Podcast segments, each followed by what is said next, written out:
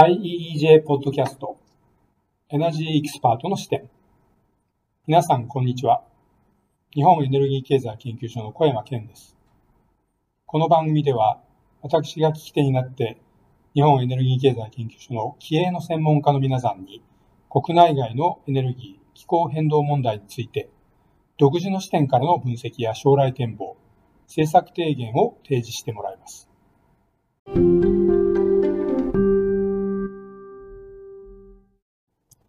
それでは、今回は研究戦略ユニットの小林義和さんを迎え、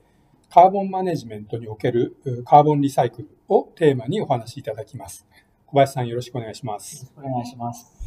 あの、今、世界的にこの脱炭素の取り組みっていうのが、まあ、いろんなところで、いろんな形で行われているんですけれども、まあ、その中で、そもそもこのカーボンを何とかしなければいけないというその取り組み、これも非常に注目を集めていると思います。その中で、まさにカーボンマネジメントという言葉が注目をされていると思いますけれども、この考えにも多分いろんなものが含まれているんだと思います。そこでまずは小林さんにカーボンマネジメントっていうのはどういうものなのか、それについてお話をお聞きしたいと思います。お願いします。えっ、ー、と、カーボンマネジメントについてはまだ世界的に統一したあの概念っていうのは固まってないんですけれども、えー、今小山さんがおっしゃった通り、えー、炭素をどうにかしなきゃいけないというところから出てきた概念です。で、脱炭素を進めていく上では、まだやっぱり省エネ、再エネ、原子力、それから水、これから水素が入ってくると思いますけれども、まあそういったものを導入することで、化石燃料を使わなくしていくってことはもちろん絶対やらなきゃいけないんですけれども、まあどうしても化石燃料の利用っては残るだろうと。で、そこで出てくる CO2 を何とかしなきゃいけないということで出てきた概念になります。で、この概念自体はですね、今年の G7 のエネルギー大臣会合でも議論されています。で、国際的にも今関心が集まっている分野であります。じゃあそのカーボンマネジメントといったときにどういったものが含まれるかということなんですけれども、まあ、具体的には CCUS、えー、炭素回収、えー、利用貯留技術であったり、まあ、今後は炭素除去、ネガティブエミッションと言われる、そういう技術、あの、言葉が使えることありますけれども、まあそういったものも含まれていくというふうに思います。その意味で、このいろんな技術、いろんなその対応の、なんていうんですかね、オプションというのが含まれているわけなんですけども、そこにまた一つですね、カーボンリサイクルっていう、そういう概念も、あの、最近非常にこう、まあ、取り沙汰されるというか、関心を呼んでいます。このカーボンリサイクルとは何か、今度はこれをちょっと小林さんにあのお話しいただけますか？はい。えー、カーボンマネジメントとの関係で言いますと、カーボンリサイクルというのは、カーボンマネジメントに含まれる一つの要素になります。で、カーボンマネジメントには先ほど申し上げたように CCUS というものが含まれているんですけれども、ちょっとややこしいんですけれども、CCUS には CCU と CCS、え炭素回収利用技術と炭素回収貯留技術があるんですけれども、カーボンリサイクルというのはその CCU の方になります。で、炭素回収利用技術の一部ということになります。で、一部というふうに申し上げているのは、えー、CCU にもまたさらにいろんなあのあの種類がありまして、えー、大きく分けると直接利用とカーボンリサイクルになる。なので、えっ、ー、と、繰り返しになりますけれども、カーボンマネジメントの中には CCUS があって、CC、その CCU の中の一要素としてカーボンリサイクルがあるということになります。で、カーボンリサイクルですけれども、まあ、CCU の一部なん、CCU の一つなんですけれども、直接利用とは異なりまして、えー、回収した CO2 を科学的に転換して別の製品として利用する技術になります。まあ、これはあの、C、あの CO2 をこう害悪ではなくてですね、えー、資源と目安斬新な発想がここにあるということになります。えー、ちなみに CC CO2 を直接利用する技術というのはあのドライアイスだったり、えーまあ、炭酸飲料だったり、まあ、日本ではあまりありませんけれども、えー、油田の増進回収技術ということになります。じゃあ、どれくらいそのカーボンリサイクルで CO2 が、えーえーえー、固定、利用できるのかというところになりますけれども、まあ、これはあの今年6月に、日本政府がロードマップを公表していまして、え CO2 の削減効果という表現ではなくて、え循環流ポテンシャルという表現なんですけれども、年間で1億トンから2億トンという、数字が出されています。ありがとうございます。つまり、カーボンマネジメントの中に、え CCU というのが含まれて、その中の一部にカーボンリサイクルというのがあると。で、そこで、え循環利用ポテンシャルというのを勘案してみると、1億トンから2億トンというふうに設定されているということなわけですね。そうすると、これはじゃあ具体的にそれはどんな製品があるということになりますか？はい、えー、カーボンリサイクルの製品としては大きく、えー、3つありまして、化学品と、えー、化学品は化学の化学品ですね。えー、それから鉱物、これはミネラルの鉱物と、それから燃料になります。で、化学品は、あの、あの、いろんな種類があるんですけれども、まあ、一番メジャーなのは、えー、メタノールを作ると、えー、CO2 を回収してきてメタノールを作るというのが非常に、えー、まあ、あの、種類として、あの、開発されている技術としては多いえー、多いものになります。で、メタノールは、えー、これはいろんな、あの、化学製品の原料になるんですけれども、まあ、プラスチック等に使われることがあると。それから鉱物の方ですけれども、これは主としてコンクリート製品が多いです。えー、コンクリート製品の中に CO2 を固定させるという技術が、えー、メジャーです。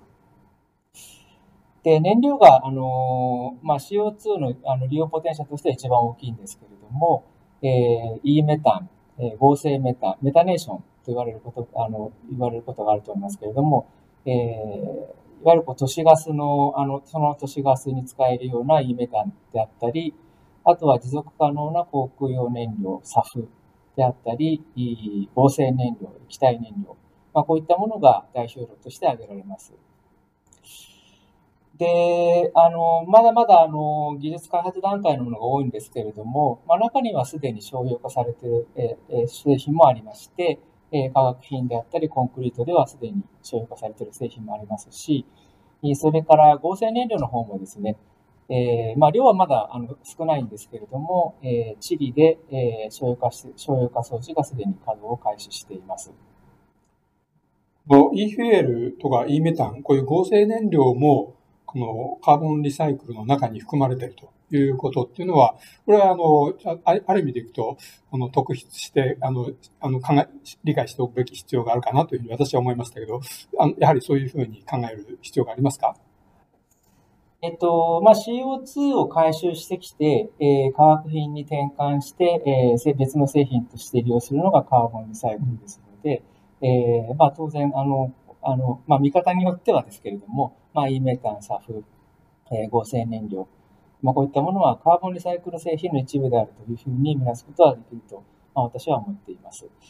で、この、あの、カーボンリサイクル製品には、あの、大きく3種類あるんですけれども、えー、化学品と燃料に関しては、えー、水素を使う、えー、必要があります。で、鉱物については水素を使わなくても良いという特色があります。はい、ありがとうございます。で、それではじゃあ今度はなぜ日本でそのカーボンリサイクルっていうのにこう注目する必要がある、あるいは関心を持たれるっていうことなのか、そこをちょっとお話しいただけますか？はい。え、ー、と、大きく2つ理由がありまして、えー、1つは、あの、日本には、えー、カーボンリサイクルを行う上で、えー、まあ、非常にこう技術的に比較意を持った企業が多いということが挙げられると思います。で、カーボンリサイクルは CCU の一部ですので、えー、二酸化炭素を回収して、えー、それを利用するわけですけれども、二酸化炭素を回収する技術に優れた企業、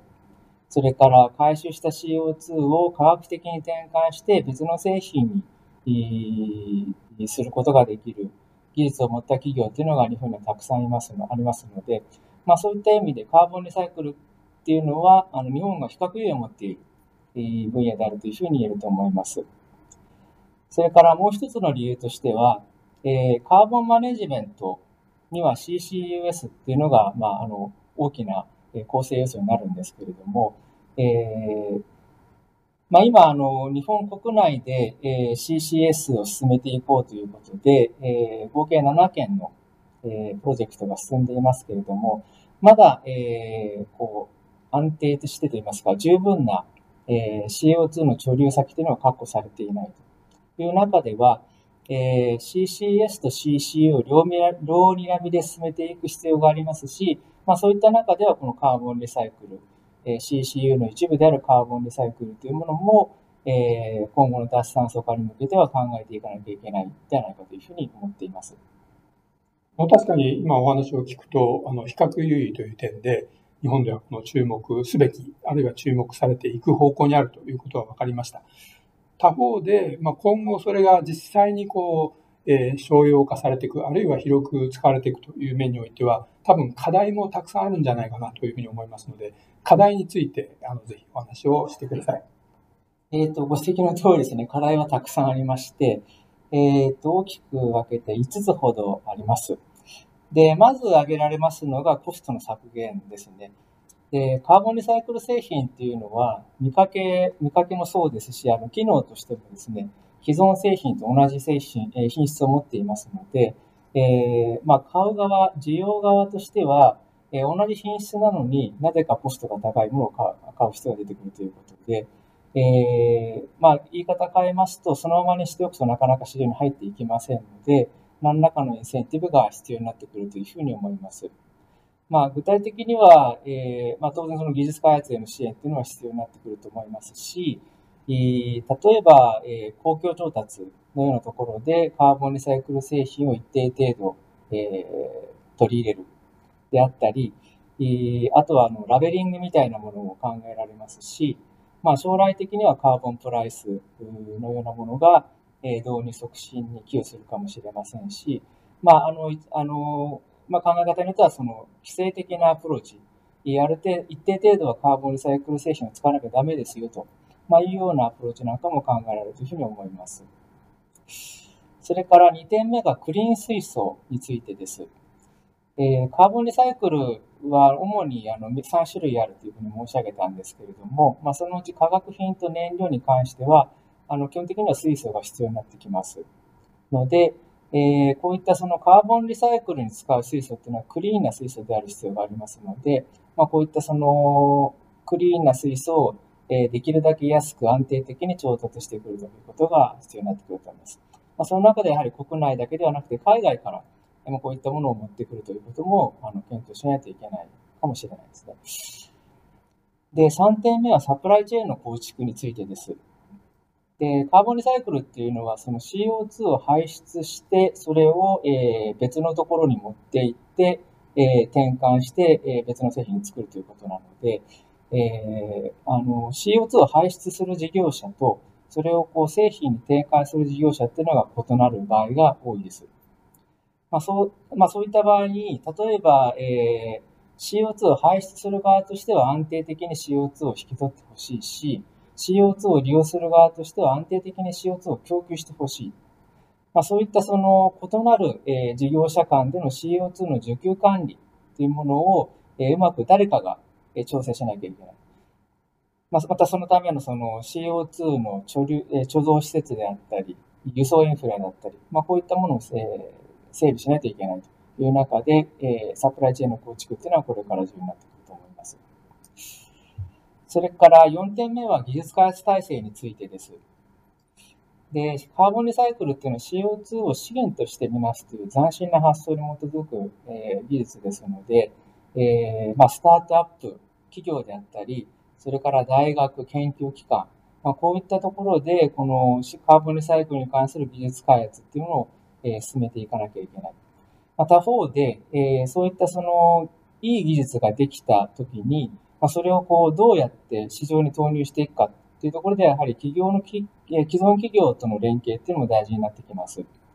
で、またその既存の企業は、えー、既存の企業として、その、今の市場としてどういう、市場にどういうニーズがあるかっていうものをつかむと、あの、つかむ、えー、まあ、ノウハウもありますので、まあ、こういったそのいろんな、えーえー、プレイヤーの間で、間をこう連携させることによって技術開発体制を、えー、整備していく必要があるというふうに思います。まあ、最後、5点目は LCA についてであります。で、これはあの、カーボンリサイクルっていうのは、えー、CO2 を削減するため、脱炭素化に向けたための技術ですので、で、具体的にそのカーボンリサイクルでどれくらいの CO2 削減効果ができるのかというのは、えー、きちんと把握する必要があります。え、これはあの、その利用場面、利用する場面だけではなくて、全体のバリューチェーンでどれだけ CO2 が削減されているのか、まあ、こういったものをきちんと見える化して、えー、まあ、その削減効果に応じた環境価値というものを、えー、見出していくということが大事になってくるというふうに思います。最後の点は、これは、この国際的、あるいは国内も含めてですけども、それをきちんとこう認証して、こう、なんていうんですか、そういう形でのこうシステム化みたいなのもやっぱ必要になってくるんじゃないでしょうか。おっしゃる通りですね。あの、3点目に申し上げた、そのサプライチェーンの構築とも絡んできますので、いろんな事業者間が、いろんな事業者の方がからあの関与してきますので、そこできちんとその各バリューチェーンで CO2 のあの挙動といいますか、えー、量を把握して、で、それを誰かがきちんと認証していくということ、えー、も、あの、すごく大事になってくると思いますし、それまた国際的にやらなきゃいけないというところも出てくるというふうに思います。はい、あの、ありがとうございました。あの、非常に期待もありますけれども、これから先、え乗り越えていく課題も、あの、いろいろあるということがよくわかりました。えー、本日はどうもありがとうございました。ありがとうございました。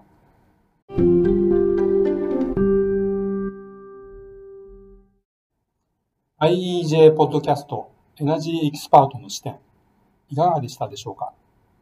次回も日本エネルギー経済研究所のエネルギーエキスパートが分析、展望、提言する番組をお届けします。ナビゲーターは小山健でした。